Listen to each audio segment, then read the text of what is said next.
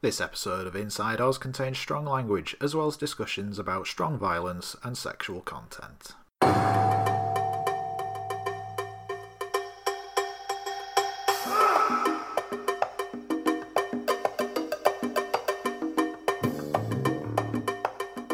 I'm gonna give you 10 minutes to get your hands off my dick. God comes to visit me every once in a while. Actually, he comes more often than I'd like.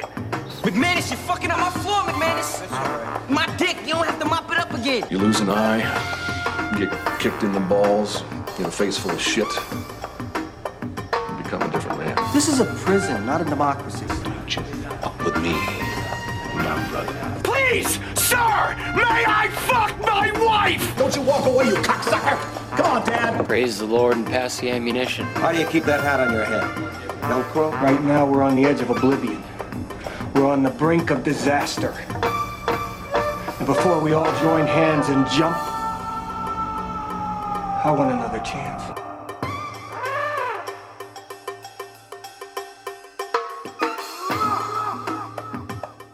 Hello, everybody, and welcome to the finale of Series 1 of Inside Oz, the world's only Oz review podcast. As always, I'm your host, Neil Thompson, and before we get the ball rolling on this episode, I just want to say a huge thank you to everybody who has listened to the show over the course of the first series. It absolutely blows my mind that anybody took the time to listen to the show.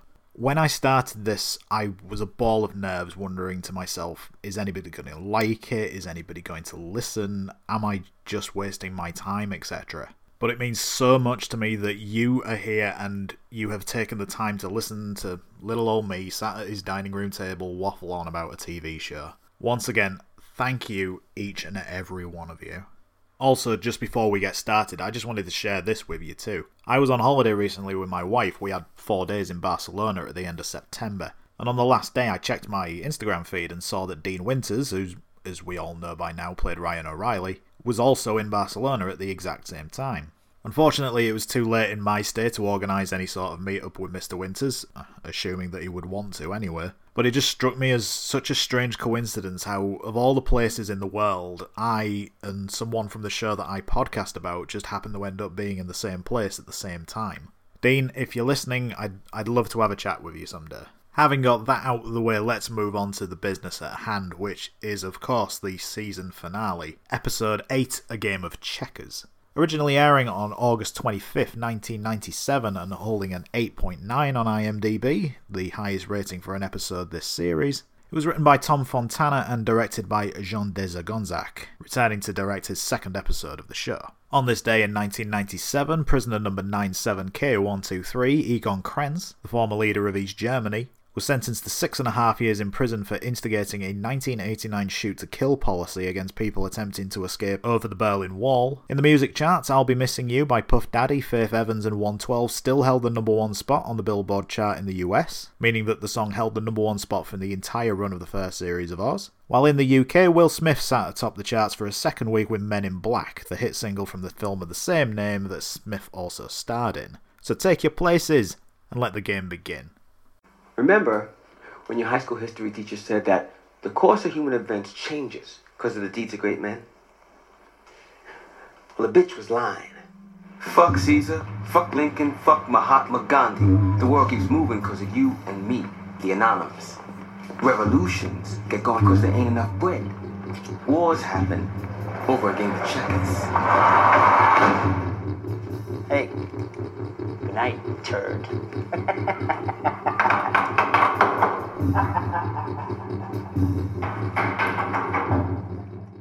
So, as is customary, Augustus starts off with his narration, in which he is detailing about how changes don't occur from the actions of great men, but rather from revolutions and how wars can happen over a game of checkers. I couldn't find any evidence of an actual war starting over something as trivial as a game of checkers, so I'm assuming this is more symbolic than anything else. We also see Schillinger being escorted to his new cell in Gen Pop and see that he's also acquired a new nickname as a guard takes great delight in saying good night turd to him. We then get Schillinger's flashback in which he attacks a black man who is selling drugs to Schillinger's two sons, Andrew and Hank. He punches the man to the ground before beating him with a crowbar, striking him a total of five times, before he and the boys get into their car and drive away, but not before Schillinger throws the drugs out of the window. So Schillinger was convicted back in October 92 for aggravated assault in the first degree. Basically meaning that he set up this meeting to happen so that he could put a beating on the black drug dealer, and sentenced to eight years, up for parole in five. What is interesting about the date of Schillinger's conviction is that it would have been less than six months after the LA riots, which occurred over six days from April 29th to May 4th, following the emergence of a secretly recorded 12 minute video of five white police officers from the LAPD beating on Rodney King, a 25 year old black man, following a high speed chase that occurred after an attempted traffic stop in March 1991. I won't go into any more details about the LA riots today, as that is an entire podcast series in and of itself but I will link to some articles detailing them, and I also recommend the Netflix movie titled Rodney King. It's based on the 2014 play written by and starring Oz alumni Roger Guenveur Smith, who we said goodbye to last episode. Also on Netflix, there is a movie called LA 92, which works as a companion piece quite well. But in the terms of Schillinger and his crime, it would have occurred at a time when racial tensions would have been at an all time high in the US. Sadly, those tensions still exist as we've seen over the last few years, particularly in the case of the shootings of Trayvon Martin in 2012 and Darren Wilson in 2014 and the growth of the Black Lives Matter movement. I don't want to turn this into a political tirade, but it seems that even 27 years since the LA riots, and of course going even further back than that, racial tension in the US is something that sadly just doesn't look like it's going to go away anytime soon. So Vernon Schillinger is played by J.K. Simmons. Born January 9, 1955, in Grosse Pointe, Michigan, Simmons' family moved to Worthington, Ohio when he was 10 years old. The son of an administrator and a music teacher, Simmons attended Thomas Worthington High School from 1970 to 1972, where he was a member of the choir as well as participating in drama and playing on the school football team. In 1973, when Simmons was 18, the family moved again to Missoula, Montana, where his father became the director of the School of Music at the University of Montana. Simmons himself would graduate from the same university in 1978 with a music degree and was also a member of the music oriented Phi Mu Alpha Sinfonia fraternity. Simmons would later move to Seattle, Washington, where he became a member of the Seattle Repertory Theatre, a company which has also featured Christopher Walken, Laurence Fishburne, and Samuel L. Jackson amongst its ranks over the years. After making his TV debut as patrolman in the park in the 1986 TV movie Popeye Doyle, Simmons would return to theatre, appearing in a revival of Carousel with the Houston Grand Opera, as well as on off Broadway productions in the late 1980s, he would make his full Broadway debut playing the part of Benny Southstreet in the 1992 revival of Guys and Dolls, which starred Nathan Lane and Peter Gallagher. During this time, Simmons also undertook commercial voiceover work, including portraying the voice of the Yellow M&M, as well as taking small TV roles, appearing in New York News, Swift Justice, and as with so many others on Oz, Homicide Life on the Street. The role of Schillinger was Simmons' first major role on TV, and he has gone on to have an amazing career afterwards, but I will cover that in detail in a future episode of the show. I have got something in the pipeline to look at arguably Simmons' biggest achievement to date, but I'm not going to reveal what that is at the moment, you'll have to wait and see. But I'm very excited to talk about that when we get to it. But for now, we see Schillinger in Ray's office where he is talking to Ray and to McManus. I had a visit from my sons. They're almost out of their teens now, almost men. They live with their grandfather, the man who taught me everything I know about hate. Yesterday, my boys sat there across from me, ranting and raging. They were both fucked up on drugs. They know I hate drugs that I'm in here because I hate drugs and because I love them. I yelled at them and uh, they just laughed. They laughed at me. It's funny, you know, with one eye, I could see finally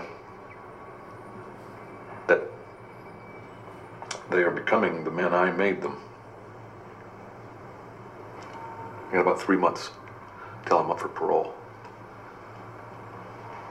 All I want is to get out of here. Be there for them. Try to help my kids. That's all. I let you back in M City, you'll kill Beecher. If I wanted him dead, he'd already be dead. You say you've changed. Why should I believe you? Trust me, McManus. You lose an eye, get kicked in the balls, get a face full of shit, you become a different man. Once again, J.K. Simmons absolutely knocking it out of the park with his delivery there. A couple of little things that I picked up on. Schillinger sees an elastic band on the desk and he picks it up and starts playing with it. Almost like he's trying to control his nerves. It's a side we haven't seen from Schillinger before. He's had so much control over people up until this point. Also on Ray's desk he has a placard that reads, Real men keep their promises. We'll see if that's the case as we go on. Schillinger returns to M City where he's greeted by Scott, who is sat with two men who are playing checkers. Schillinger asks where Beecher is, but Scott tells him that he's still in the hall. With that, we then cut to the hall where McManus has gone to let Beecher out and give him some clothes. Beecher asks McManus if he wants to touch his dick, but McManus no sells it and just tells him to get dressed. Beecher says that he shits all over a man and that that isn't normal, which McManus agrees with before continuing to tell him to get dressed. He tells Beecher about Schillinger returning to M City and that he has promised that he won't harm Beecher, and McManus wants Beecher to promise the same. Beecher recounts what Schillinger has done to him in Oz, including burning a swastika on him, making him eat pages from a book, making him wear women's makeup, and that Schillinger fucked him up the arse. So this is the first proper mention that Schillinger has in fact raped Beecher. I know some have speculated about it in earlier episodes, but this is the first proper mention of it here. Beecher questions as to why he should now forgive Schillinger and asks McManus if he could do the same if he was in the situation. McManus says that he would, which I find very hard to believe. Beecher says, Alright then, I, f- I forgive him, before he leaves to return to M City. Once there, he moves into his new cell, which he is now sharing with Ryan. He asks Beecher how crazy he really is, and Beecher seems taken aback by being called crazy as Ryan recounts what Beecher has done to Schillinger, mentioning about breaking the glass into his eye and taking a shit on his face. The Brotherhood have been standing at the pod glass the whole time while they've been talking, and Beecher goes over and bangs on it asking what they're looking at. The Brotherhood give him a smirk as they leave, almost like they know that they're getting under Beecher's skin, as Beecher gives them the finger. Ryan says that the old Beecher would have hid just now, but Beecher tells him that he left the old Beecher in the hall. Ryan pats him on the back, but Beecher firmly tells him not to get close, so Beecher seems to have realised that he's made that mistake of trusting someone once already, and he isn't going to make it again. He obviously has somewhat of a connection with Ryan due to them doing drugs together on quite a regular basis, but he's certainly keeping him at arm's length for now. Ryan tells him that the Muslims are going to riot any day and that he is going to need Beecher on his side no matter what his mental state is. Beecher sees Schillinger and Scott go by and heads out of the pod yelling, It's your move, asswipe, before Diane tells him to knock it off or he's heading back to the hall in record time. Schillinger and Scott pass Adebisi, who calls him asswipe too. So Schillinger has gone and got himself two nicknames already this episode, and we're not even 10 minutes in. Scott tells him that he's going to have to take Beecher out, otherwise he isn't going to have any power left in M City and everyone will think that he's a pansy ass. Schillinger says that he doesn't care and to let them think whatever they want. So he seems to be solely focused on getting through the next three months to get to his parole hearing and hopefully get out and save his boys. Augustus narrates about the inmates having to develop a game face which he says they have on at all times, as we see Scott laying down on his bed only to find some cigarettes under his pillow. And we get the flashback to when he struck the deal with Diane a couple of episodes ago about smuggling. He sees Diane walk by and gives her a wink. It looked like they'd dropped this part of the story as it hadn't been mentioned or alluded to in any way since it was first introduced. It seems very bizarre that they've just suddenly resurrected it out of seemingly out of nowhere. We see McManus talking to Diane, but don't hear what's being said before we cut to him leading Diane into his office. McManus has his trademark moody face on as he tells her that he's heard a rumour going round that she's bringing contraband into Oz, and asks her whether it's bullshit or not. She asks who he heard it from, but McManus again asks her to tell him that it's not true. Diane tells him that it's not true, but he says that she is lying and says that he has an eyewitness that saw her pass cigarettes to Scott. Diane asks who the witness is, and McManus tells her that it was him that saw it. Diane doesn't try to fight it, as obviously she's been caught red handed and figures that she's fired. However, McManus tells her that she isn't fired and tells her that he knows that she's worried about money due to the discontinued overtime, and he tells her that it has to stop. Diane says that she will put an end to it, but McManus telling her it has to be today, and she thanks him for the second chance. McManus then mentions that he's been going through her file and that he knows about her ex husband and Scott riding together in the bike gang, and says that she should have told him but he then asks if she has slept with Scott and he just wants to know if she's fucked them both or not. Diane understandably gets upset and questions why he's doing this, before she then says that she doesn't need this and says that she quits. McManus quickly realizes his mistake and says that he's sorry and that he doesn't know what's going on with him and asks for forgiveness. She forgives him, quite reluctantly, and he asks her to stay. Diane tells him that she has no place else to go and leaves and nearly hits him in the face on the way out with the door. She heads down to the drug pod where Scott is finishing up selling some cigarettes and she tells him that the deal is off and she's out of the cigarette business. She tells him that she can't take the stress and she can't risk getting caught. Scott tells her that he has customers that rely on him and that if she quits, then he'll go to Leo and tell him everything saying the most that he'll get is a trip to the hole, while Diane is looking at losing a job and maybe doing time herself, and that her daughter will be left motherless. He finishes by telling Diane that they're joined at the hip and that there's nothing she can do about it. He leaves the pod and passes McManus, telling him that Diane is a damn fine woman. Next up, we see the arrival of another new officer, Anthony Nowakowski, or as Hunt refers to him, some Pollock.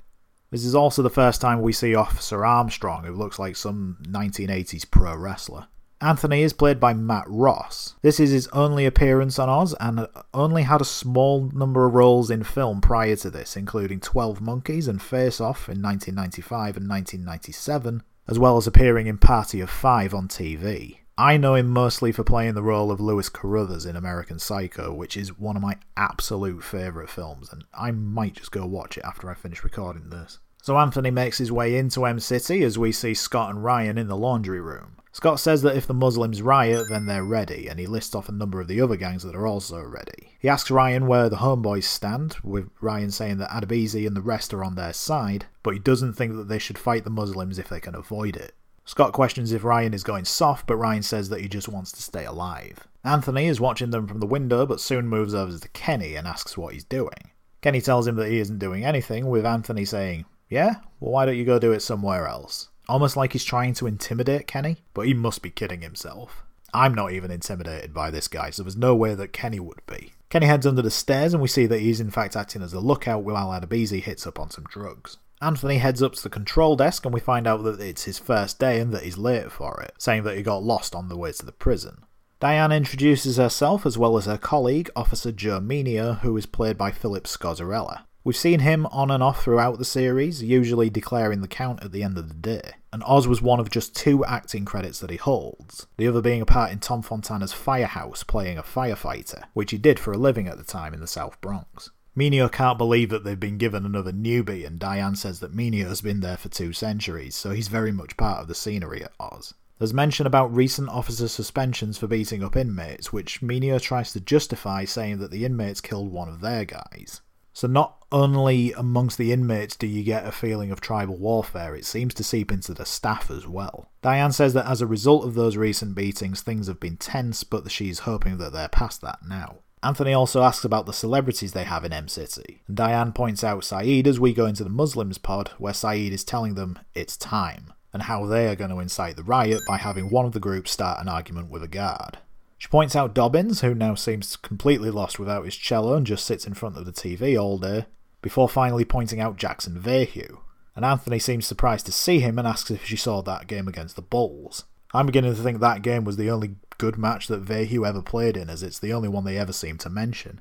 We then cut to Rebadow getting a visit in his pod from McManus. He asks Rebadow why he hasn't been to work lately, but Rebadow just says that God lied to him. McManus then says that he's late for a meeting after being there for all of 10 seconds and leaves. Rebadow then says that he used to have meetings before we get a look at his flashback, in which we see young Rebadow at a cafe going over some blueprints with someone who crumples them up and throws them at Rebadow, who then stabs the man in the neck. Presumably, this was some big job that Rebadow was hoping to land, but things went awry.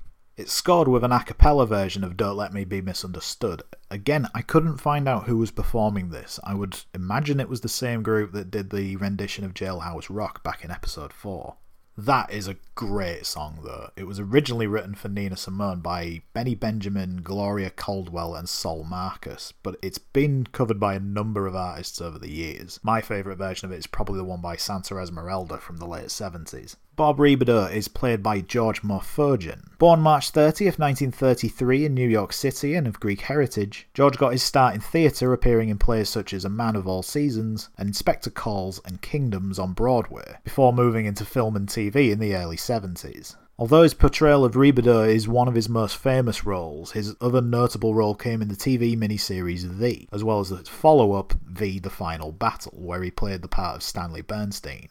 These days, George teaches classes at the HB Studio in New York, an acting school whose alumni include Robert De Niro, Jeff Bridges, Al Pacino, Sigourney Weaver, Sarah Jessica Parker, and Gene Wilder, to name but a few. So Rebadow was convicted of murder in the first degree and sentenced to death, but of course we've already seen that his execution was botched because of the 65 blackout, so his sentence was commuted to life imprisonment. He's beginning to think that he never actually talked to God and that it's all been in his head. McManus leaves through M City to get to his meeting as Diane tries to introduce Anthony, but he has to rush off. But as he does, he sees Father Ray on his way out. Father Ray is on his way to speak with Miguel. We cut into the Latinos pod and hear Miguel saying, We get the hostages, so it's clear that they're in on the plan too.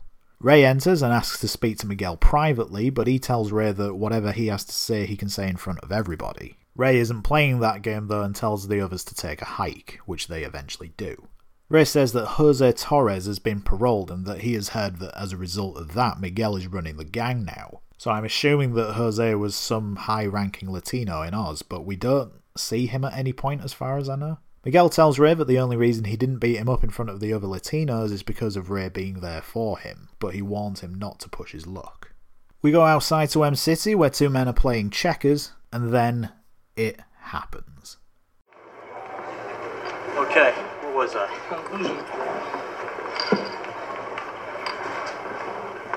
You, uh, you move this piece? No. Yes, you did. No, I didn't. You fucking moved the pieces. You've been doing it all along. Every time I have to take a shit, you move the pieces. That's why I'm fucking losing. Keep losing because you suck. You motherfucker,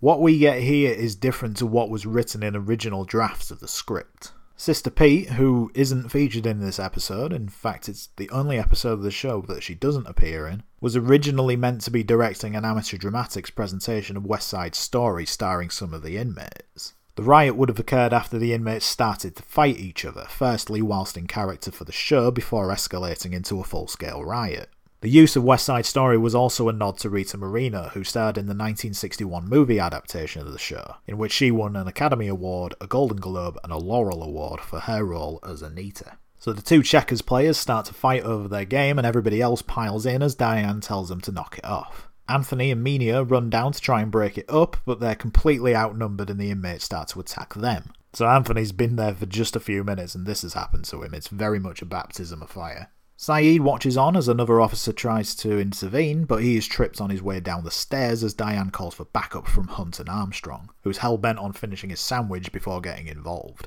Ryan and Scott come out with a laundry room and see that things are starting to kick off. Ryan clocks Armstrong in the face with his metal washing basket as we see Diane getting cornered by inmates at the control desk. Scott and Ryan attack Hunt at the security office at the gate as Schillinger looks on nervously before backing away. Ryan puts a hell of a beating on Hunt, hitting him with the metal legs of a chair three times. Beecher joins the fray as he starts to push anybody and everybody, and the inmates then start to fight amongst themselves. Rebadow hides in the corner of his pod, grabbing the mattress from his bed and hiding behind it in what is a very smart move on his part. Miguel and Ray leave their pod, but Ray is quickly grabbed by inmates and dragged to the floor as he appeals to Miguel for help, but Miguel doesn't and instead leaves with another member of his gang. Saeed rallies his troops and tells them that they know what to do before they run out with the pod and start to attack other inmates. One unarmed inmate climbs over the railing at the control desk and is then pushed off to the floor below by one of the Muslims. It was a very stupid thing to do, in all fairness. Saeed looks on approvingly before heading back into his pod to retrieve something from under his bed. The homeboys break into McManus's office and trash the place. Vahue spins Augustus around in his chair, and we see Dobbins get stabbed in the chest a number of times by an inmate. Adebisi spins around in McManus's chair, blowing a party blower. No idea where he got that from. And looks down at Ryan at gate control. Adebisi turns back and gives a great look of, oh shit, as the other homeboys throw McManus's desk through the window down to the floor below.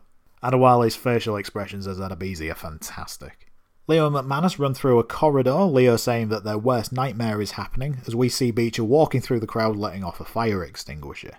He's having the time of his life during all of this as another inmate smashes one of the TV screens with a chair, others throw mattresses and game desks over the railings from the first floor as Schillinger slowly makes his way to the safety of his pod. The main gate is blocked using vending machines, washers from the laundry room, and whatever else they can find. They've somehow got a couch on top of the pile, and they've also piled a bunch of mattresses and desks in the centre of M City. Miguel sets fire to the pile as Saeed makes his way down to the control desk, pulls out the gun that Officer Wood left for him, and fires into the air. Silence falls over M City before Saeed delivers the line of the series, and the inmates cheer to close out Act 1.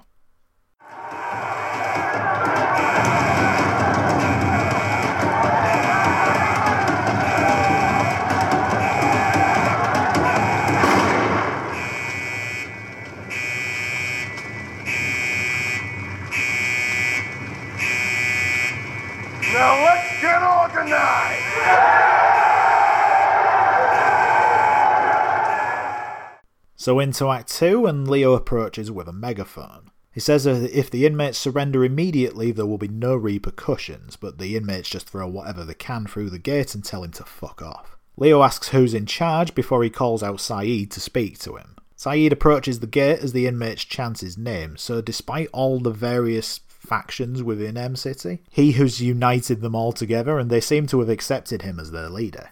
He places his kufi on his head in a showing of him still being a Muslim and a man of peace, and then raises his hand to stop the chanting, which stops immediately. It's a tremendous showing of leadership and power from Saeed. He seems to have the inmates in the palm of his hand. Leo asks what this riot is about, but Saeed tells him that if he has to ask, then they have a long day ahead of them. We see the inmates lead through the hostages that they have, who are Diane, Ray, Anthony, Menia, Armstrong, and Officer Dagnasty, who was the guard that got tripped on the stairs earlier and probably the guy with the best name ever. The leaders of the gangs meet in a pod to discuss what they aim to achieve out of the riot. So we've got Saeed representing the Muslims, Adebisi for the Homeboys, Miguel is there for the Latinos, and Ryan and Scott representing the Brotherhood, but really they seem to be representing pretty much everybody else. Saeed says that Leo has given them a chance to draw up a list of demands, but he emphasises that they need to remain united. Miguel says that he has no issue with that, and neither does Ryan, but he wants to set some ground rules. Adebisi interrupts and tells Saeed that he isn't the boss, but Saeed says that he is willing to share the power and that they can act as a council and make the decisions together. Scott says that there is time for that later and wants to know how many guns Saeed has, but he only has the one. Scott says that he can't believe him, but Saeed tells him that they're going to have to learn to trust one another. Ryan says that Saeed has an advantage over the rest of them because he currently holds the gun, and Miguel says that he can't turn his back. Saeed asks how they want him to show his sincerity, and Adebisi asks for the gun, which nobody seems to think is a good idea, and Saeed then suggests that they divide up the responsibility. As the three of them already have control of the gate, Ryan is to act as the spokesman when talking to Leo. Scott is in charge of food distribution, while Adebisi is in charge of comings and goings. Miguel suggests that his men control the hostages, which Saeed agrees to and says that Ryan and co have to give up Hunt, who they've locked up in the gate office. Scott doesn't want to, but Saeed says that it's better to have all the hostages in one place. Ryan agrees, saying that as long as they control the gate, no guards are going anywhere. They all agree on those terms before moving on to their demands, and everyone chimes in on various topics ranging from conjugals to the smoking ban. Cut to M City, where Beecher is playing electric guitar with a broom handle. Not really much else you can say about that other than that it's awesome. Saeed looks out over the devastation that's been caused and tells Arif that they need to get the wounded to a separate location as we pan down to see Augustus attending to Dobbins. Vahue comes over and he and Arif take Dobbins to the shower room. We get a flashback looking at the interactions that Augustus has had with both Vahue and Dobbins as we once again see Vahue destroy Dobbins' cello. Vahue brings in some rags to clear up Dobbins' blood, but Augustus says that he'll need to get him to a hospital soon, otherwise he's going to die, saying that he'll be trading his cello for a harp. Vahue says this guy and his fucking cello, which then leads to Augustus asking him if he broke Dobbins' cello. Vahue denies it, but Augustus sees right through the lie and says that Vahue has to take Dobbins to the ER. Vahue says that Dobbins isn't his problem and that he didn't start the riot, but Augustus shouts, What difference does it make? You think because of who you are you can pick and choose when to take responsibility. Well, you can't, you've got to step up. Says that the cello was all that Dobbins had and compares it to his wheelchair and how basketball is everything to Vahue. After a couple of moments, Vahue picks up Dobbins and heads for the gate. He pleads with the others to open the gate so that he can get Dobbins to the hospital, but the others don't seem to want to comply. And Adebisi sticks his finger in Dobbins' wound and sniffs the blood. Very odd, but at the same time very Adebisi like behaviour.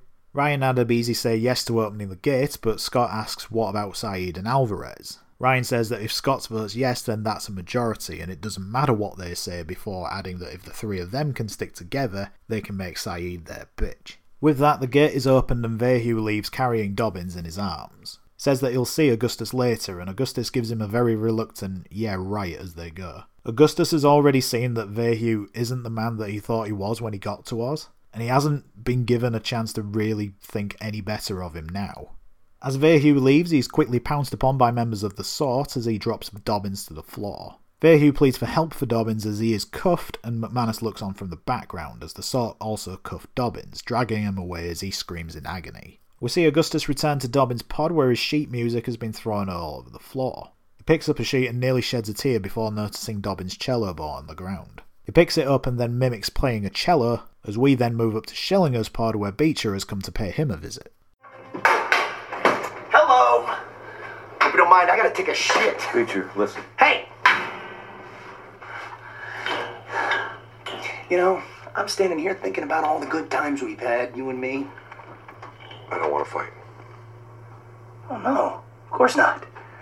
You get into a fight, you fuck up your parole. And I hear for the next three months, you're gonna be a good little boy. So you can get out of Oz, and save your two sons. You know, I think that's great. But, you know what I'm wondering? What if Vern doesn't get out? What if, as he comes up for parole, he gets into a brawl? A knockdown dragout with his old roomie? Huh. What if, every time he comes up for parole, Vern gets into some ugly incident and has to serve his entire sentence? And his two sons, they become monsters. That's what I'm wondering about. Brag.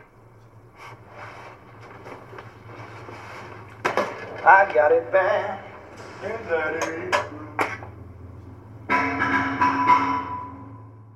I absolutely love the role reversal between Beecher and Schillinger in this scene, and both Lee Tergesen and J.K. Simmons play a blinder in their respective roles. Beecher is now a completely different man from the one he was when he first got to Oz, and he has no fear seemingly of anybody, but certainly not Schillinger. Also, him having stood up to Schillinger in the gym and knowing that Schillinger is focused on his parole gives all the power to Beecher. Again, a complete uh, 180 degree turn from where he was at the start of the series. He hasn't quite gone full Heisenberg, but he seems to be on his way.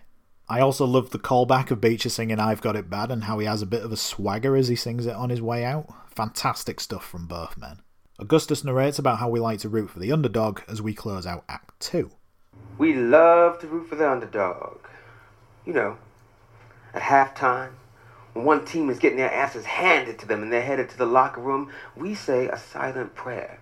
We pray that when they come back, they'll turn it around, they'll score, they'll beat those cocky sons of bitches. Yeah! We love it when someone comes up from behind. So, Act 3 kicks off with Diane telling the other hostages that they have to figure out an escape plan and that she isn't just going to sit there waiting to get raped. They've all taken an absolute pummeling, and Armstrong is still unconscious on the floor as the others contemplate about whether they're going to get killed.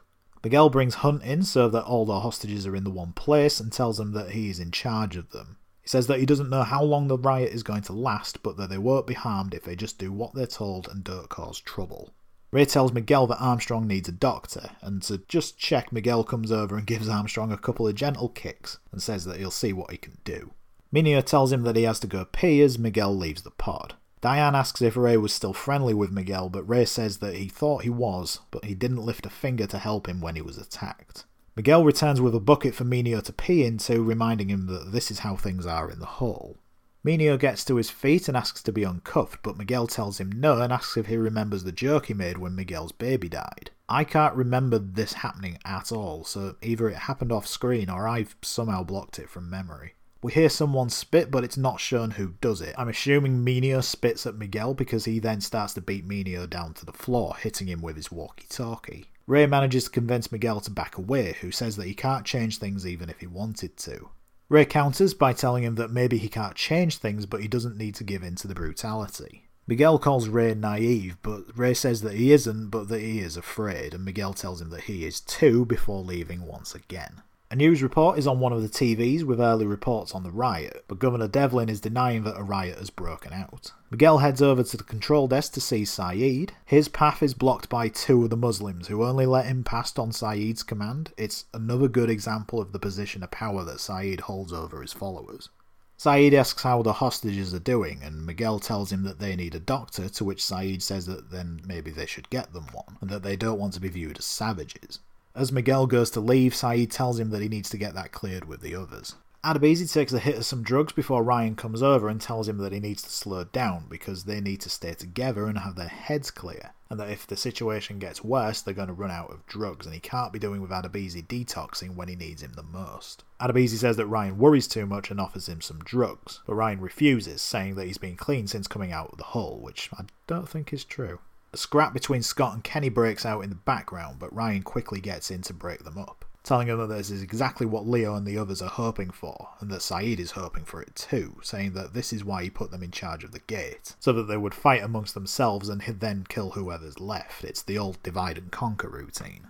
Miguel approaches, saying that a couple of the hostages are in bad shape and that he and Saeed have said to get a doctor and asks how they want to vote. Unsurprisingly, Adebisi and Scott vote no, so it's down to Ryan to decide. He asks Miguel what his vote is worth to him, but Miguel isn't willing to give him anything, so Ryan sides with the others, leading it 3 to 2 against. We cut back to the hostages, where Officer Dagnasty is telling a bunch of jokes to ease the tension. Had an uncle who was a drunk. Tried to get him some new hobbies to keep him from drinking. Got him into sculpting school.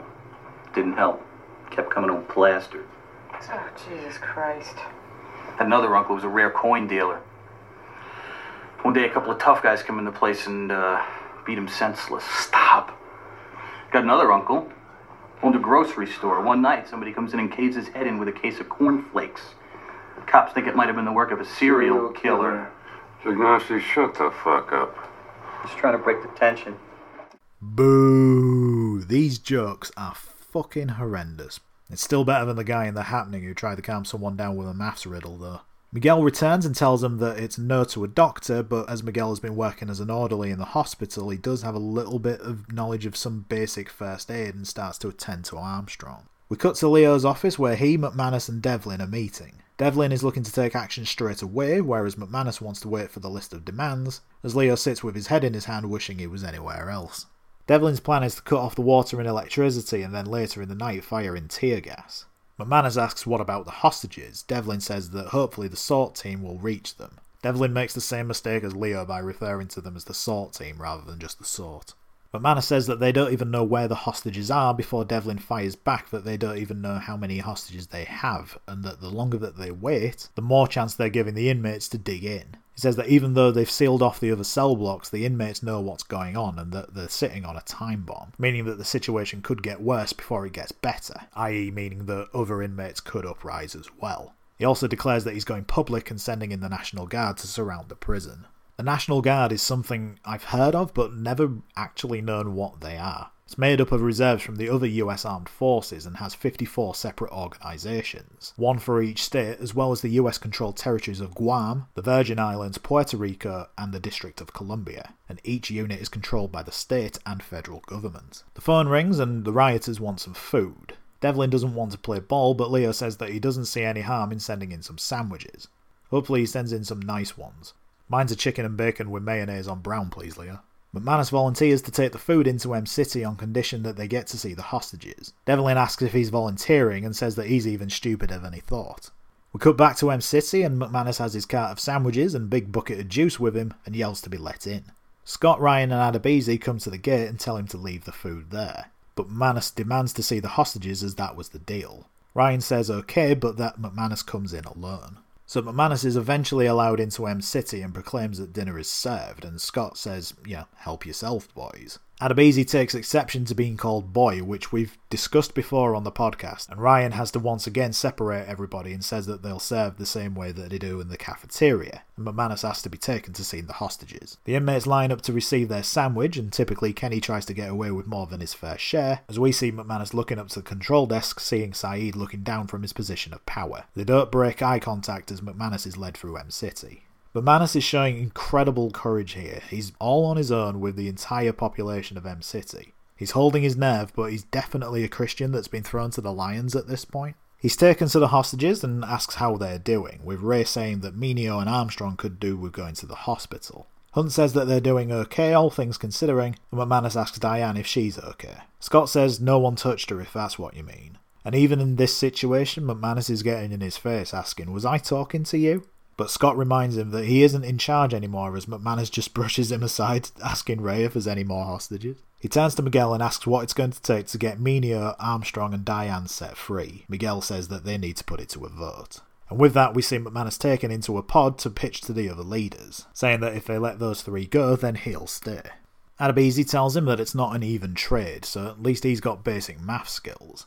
But McManus says that if Mineo and Armstrong die, then they will be held responsible and probably get the death sentence. Ryan interjects and proposes that they let Mineo and Armstrong go, but Diane stays, to which McManus says no deal. Scott says that he isn't understanding his current situation and that they don't have to let anyone go, including McManus, who asks if they're going to go back on their word or not. Saeed says that the group intend on fulfilling their end of the bargain, which upsets Scott, but Saeed tells him that if they lie to them, then they become just like them, and that they won't get their list of demands. The group vote on Ryan's proposal for the two guards for McManus. We cut to see them being passed to the sort to be taken away for treatment as the gate is closed, and Ryan hands over a letter for Leo from McManus explaining the trade, and he also passes over the list of demands. Back in Leo's office, he is reading the list of demands, including being able to speak to the media uncensored, no repercussions to anybody involved in the riot, and the return of conjugal visits and the smoking ban to be overturned. Regarding talking to the press, Devlin says, Sure, we'll put him on right after Seinfeld. References to Seinfeld were very much the style at the time in the late 90s on television. It was the second most watched show in America at the time and was due to come back for its final season a month after this episode was broadcast. There's a very funny Saturday Night Live skit of Jerry Seinfeld being sent to Oz. I think it came a few years after this, maybe around the fifth season. But if you Google Jerry Seinfeld Oz, you'll find it. I think the video's on Daily Motion. A relative of Jerry Seinfeld will also join the cast in season 2, but that's for another day. Leo thinks that the demands are qu- actually quite reasonable, but Devlin says that he rejects them all and he won't negotiate with animals. Looking like he's had enough, Leo asks him what he wants to do to end the situation, Devlin telling him to do it by force. We go back to the hostages as Hunt tells McManus that this is all his fault. The others tell him to pack it in, but Hunt says that if he's going to die, he wants the bastard who got him whacked to know it. Hunt continues to give out to McManus, who is looking out of a pod at Beecher, who is staring right back at him. As he looks at Beecher, McManus has a vision of the six men that have died in Oz over the course of the series, and they're all standing around Beecher. So we get a nice bunch of cameos from Sanchez, Ortolani, Post, Keane, Markstrom, and Groves. Those six men disappear as Beecher walks away, and McManus starts to say, Oh fuck, oh Christ, seemingly not prepared to allow another death, that of Beecher, to occur. He gets to his feet, kicks at the pod glass, and pleads to see Saeed. Miguel even tells him that he likes it when McManus begs. Cut to McManus and Saeed talking alone in one of the pods, and McManus is talking about growing up nearby. Saeed, I grew up in a small town in upstate New York. There was only one major industry there the prison. Everybody's parents either worked at the prison or made a living from, you know, motels, gas stations, or, like my dad, had a diner right across the street. It was the fall. We'd just come back to school. Uh, I was about to turn 10, so I was very, very excited. Uh, a few days before my birthday, though, there was this riot. And it lasted four days. But then the governor authorized 2,500 troops, state troopers, to go back in, take it back. They did, firing at anything that moved. So when the tear gas cleared, 31 inmates and nine hostages were dead. Attica. Three of my friends' fathers were shot. Instead of going to a birthday party, I went with my family to a uh, memorial service. So that's what this is all about. Emerald City is your birthday party. Look, I built M City because I want to make a better world. For you. For all of you. Right now, we're on the edge of oblivion. We're on the brink of disaster. And before we all join hands and jump, I want another chance. Not mine again. Yes, it is! No, it's not! Because even the best prison wouldn't be good enough. So, the Attica prison has been mentioned a few times over the course of the series, and I mentioned way back at the start of the podcast about the possibility of the name Oz being in reference to the warden at the time of the prison's riot in 1971. McManus makes reference that 31 inmates and 9 hostages were killed, although there are conflicting reports as to the actual number. Some say 29 inmates were killed, while others say 33 inmates and 10 hostages. But it does seem to be in and around the right number that McManus gives here. It also goes some distance to explain about McManus's family backstory and how he ended up working in the prison industry. I did find an interesting article about the Attica riot from 2016 that was featured in the New York Post, which I'll link in the description of this episode. Saeed says that he's going to try one more time with McManus and states that his reason for inciting the riot are not to do with the demands that were made, but that he is looking for better justice through actual reform in the justice system and how it relates to race issues such as a lack of education and poor economic background.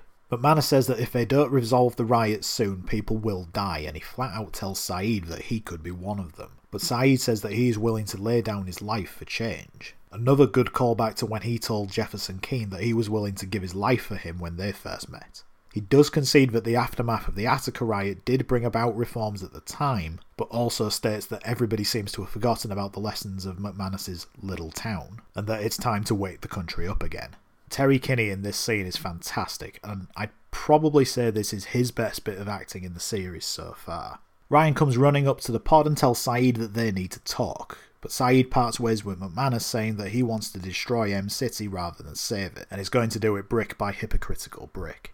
Ryan and Saeed make their way through M City as Ryan tells him that there is tension at the gate and that he's breaking up fights every 10 minutes between the Brotherhood and the Homeboys. Saeed says to put the Brotherhood in another cell block, but Ryan thinks that in order for that to happen, they're going to want something in exchange. Saeed tells him to switch the Brotherhood with the Latinos to look after the hostages, which he agrees to, but Ryan then tells him that they're out of heroin. Saeed says that that is a good thing, but Ryan says that Adebisi and his pals are starting to fiend for more and that things are going to turn very ugly very quickly.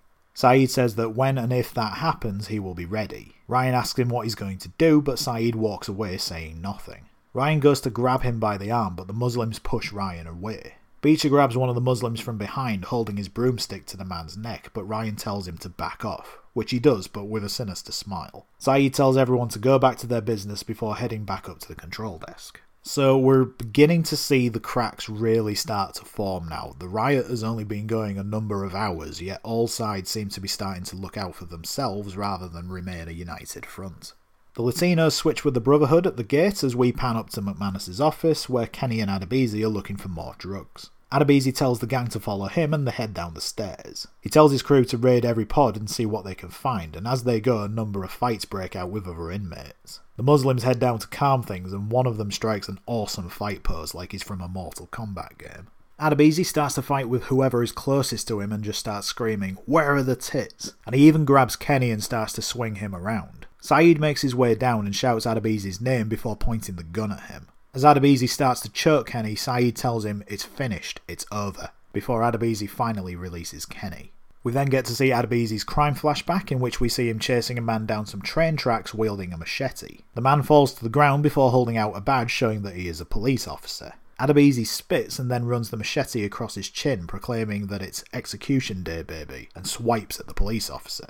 Augustus lists Adebisi's number as Adebisi stands holding the severed head of the man, and he is charged with murder in the first degree, sentenced to life without the possibility of parole. So Simon Adebisi is played by Adewale Akinnuoye-Agbaje. I'm fairly certain that I've pronounced that name correctly this time, certainly better than I did the first time at the start of the podcast. Adewale was born August 22, 1967 in Islington, England by parents of Nigerian heritage, but was given up by his parents at six weeks old, a common practice among Nigerian families at the time, and given to a white working class family in Tilbury, England. At various points, his foster family had upwards of 10 African children, including Adewale's two sisters, living in their house. At age 8, Adewale's biological parents brought him back to Nigeria. After falling in with a bad crowd, as well as being unable to speak the Yoruba language of the district and his father forbidding him to speak English, he returned to Tilbury shortly afterwards. His brief stay in Nigeria left Adewale with somewhat of an identity crisis, struggling to balance his Nigerian heritage with the English culture that he was raised in. As a young man, he joined a skinhead gang at the age of 16, but was later sent by his foster parents to boarding school in Surrey, where he managed to turn his life around. He later attended King's College London, where he earned a law degree before attending the University of London, where he achieved a master's in law. Upon completion of his master's, Adewale moved to Milan, Italy, where he worked as a fashion model, a career which gained him work in music videos such as Jealousy by the Pet Shop Boys, Give Him Something He Can Feel by En Vogue, Love No Limit by Mary J. Blige, and You Don't Love Me by Dawn Penn. Ultimately, this led Adewale to Hollywood, where he appeared briefly on TV in Red Shoe Diaries and New York Undercover, before making his feature film debut in 1995's Congo, Ace Ventura When Nature Calls in the same year, as well as a number of other small roles before landing the role of Simon Adebisi. Interestingly, Adewale originally auditioned for the role of Augustus, and I think it's on the season 3 DVD extras. They include both his and Harold's audition tapes, and it's really interesting to hear what Augustus could have sounded like had Adewale been cast in the role. Hi, I'm Harold Perrineau. My name is Adewale. You know, um, people kill people just to stay alive. That's as true in here as it is out there.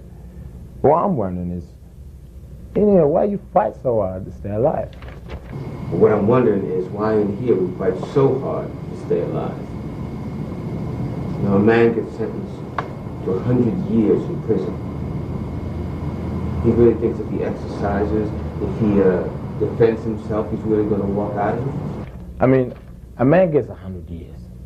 He really thinks if he exercises and defends himself, he's going to walk out? The judge says life imprisonment without the possibility of parole. Without the possibility. Without the possibility. Lifeless, man. At some point, they realize they ain't going nowhere. I mean, I've seen it happen. They get this kind of cold look in their eyes, you know, a sorting out of something the rest of us can't even guess at.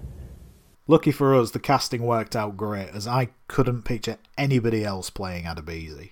I made reference before about how the part was changed to reflect Adewale's Nigerian heritage more, and it's said that certain characteristics are based on members of the Nigerian gang that he was part of when he was younger. The hat he wears is supposedly based on the gang members too, and the more crooked to the side the hat is, like how Adebisi wears it, the better the status the gang member had. I'm also willing to bet that Adewale pitched for this to be Adebisi's crime. It would not surprise me to find out that he knew someone or heard about someone that had actually committed this exact crime back in Nigeria. We come back and Adebisi tells Saeed to go ahead and kill him, but Saeed lowers the gun saying that he doesn't want to. Adebisi says, I know, you want to save my ass, before asking Saeed to get him some drugs and falling to his knees, continuing to ask for them. Cut to Adebisi and the rest of his gang handcuffed. Clearly, they can't be trusted while they're in this condition. And it's at this point that the power is cut and the lights go out. Saeed proclaims that this is the beginning of the end and that the staff are about to make their move and asks for the hostages to be brought out. Adebisi asks Beecher to untie him, but Beecher says that he shouldn't have stolen his watch and gives him a little slap in the face. The hostages are brought out and told to stand in a straight line so that when the sort come in, they'll be the first to get hit. They take their mouths shut, but not before Scott asks McManus if he has any last words, with McManus telling him to suck his dick, but Scott laments that there isn't any time. The inmates run to the back of M City as tear gas is fired in and engulfs the prison. Everyone drops to the ground as Augustus tries to get into a pod, but somebody is holding it closed. Ryan takes the Rebadow approach and hides behind a mattress, as Beecher stands at the glass screaming, Yeah, motherfuckers, like an 80s rock star, and we see Schillinger cowering in his pod. Rebadow looks up to God one last time as shots ring out and windows smash. We see an inmate take a gunshot to the head as the barricade at the gate is driven through by a forklift and the sort make their way in. Good job no one was stood in front of the barricade, they wouldn't have stood a chance of surviving being run over by a forklift. More gunshots are fired as Augustus narrates about Dorothy returning home in The Wizard of Oz to close out the episode and end the first series.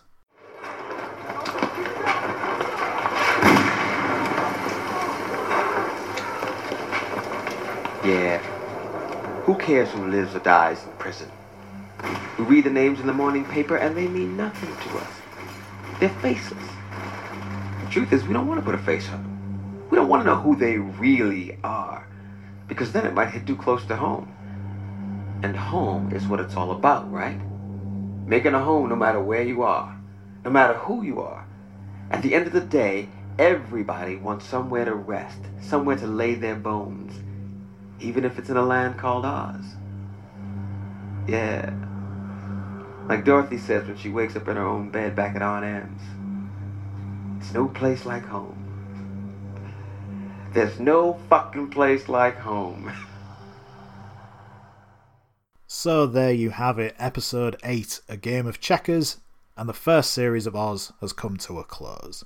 It's been one hell of a ride so far, from Beecher coming in and his descent into madness, Ryan O'Reilly seemingly playing as many people as he can against one another, Schillinger being a nasty bastard before getting exactly what he deserved, and Saeed claiming to be a man of peace all the while plotting to cause as much destruction as he can.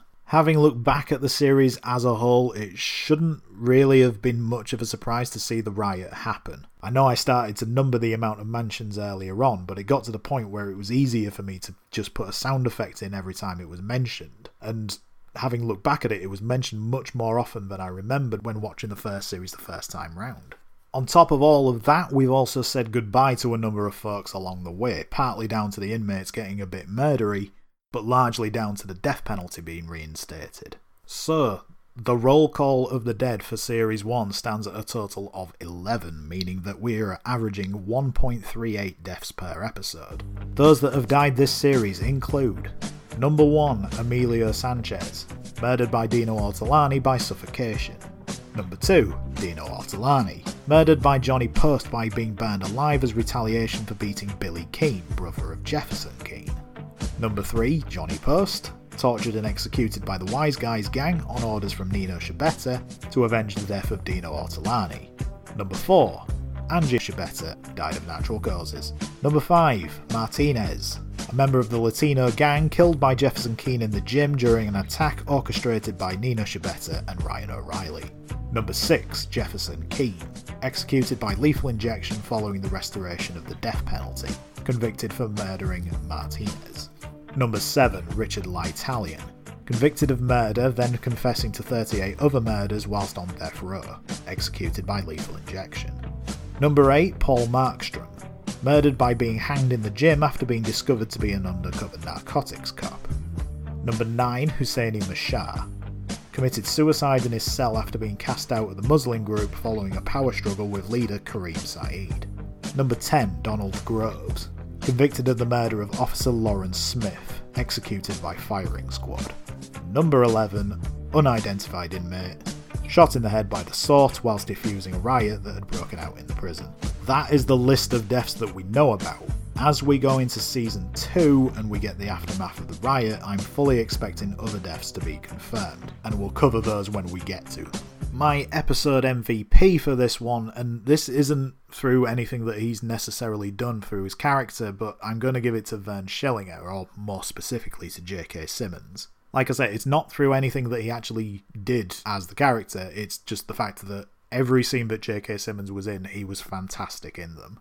As for my MVP of the series, I am going to give that to Sister Pete. She has provided some much needed comic relief and is probably the only person on the prison staff that the inmates actually seem to have some respect for. And as I mentioned with the comic relief, when you've got a show that's intense as Oz, I think the comic relief is something that is much needed. So for that reason, that's why I'm giving her the series MVP. So, how did Oz Series 1 perform overall? According to Metacritic, the first series rated a 70 overall, meaning generally favourable reviews, and its IMDb rating averages out at an 8.6 overall for the series. The first series also won a handful of awards. Rita Moreno won two awards for her role as Sister Pete, in which she won an American Latino Media Arts Award for Outstanding Actress in a Drama Series and a Cable ACE Award for Actress in a Dramatic Series.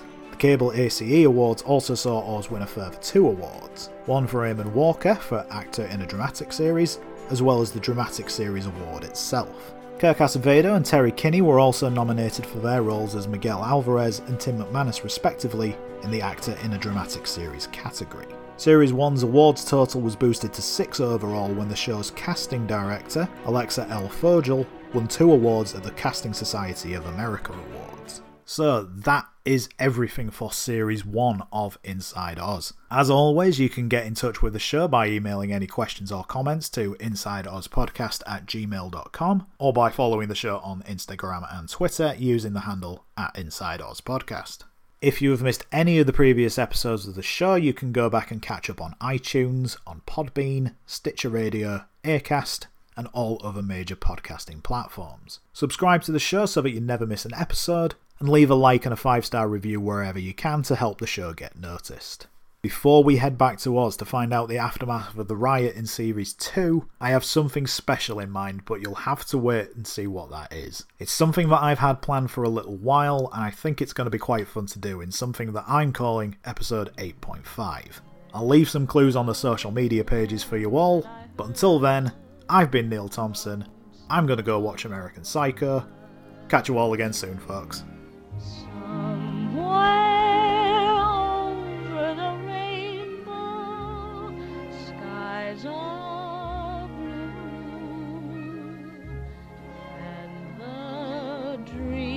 That you dare to dream really do come true. Someday I'll wish upon a star and wake up where the clouds are.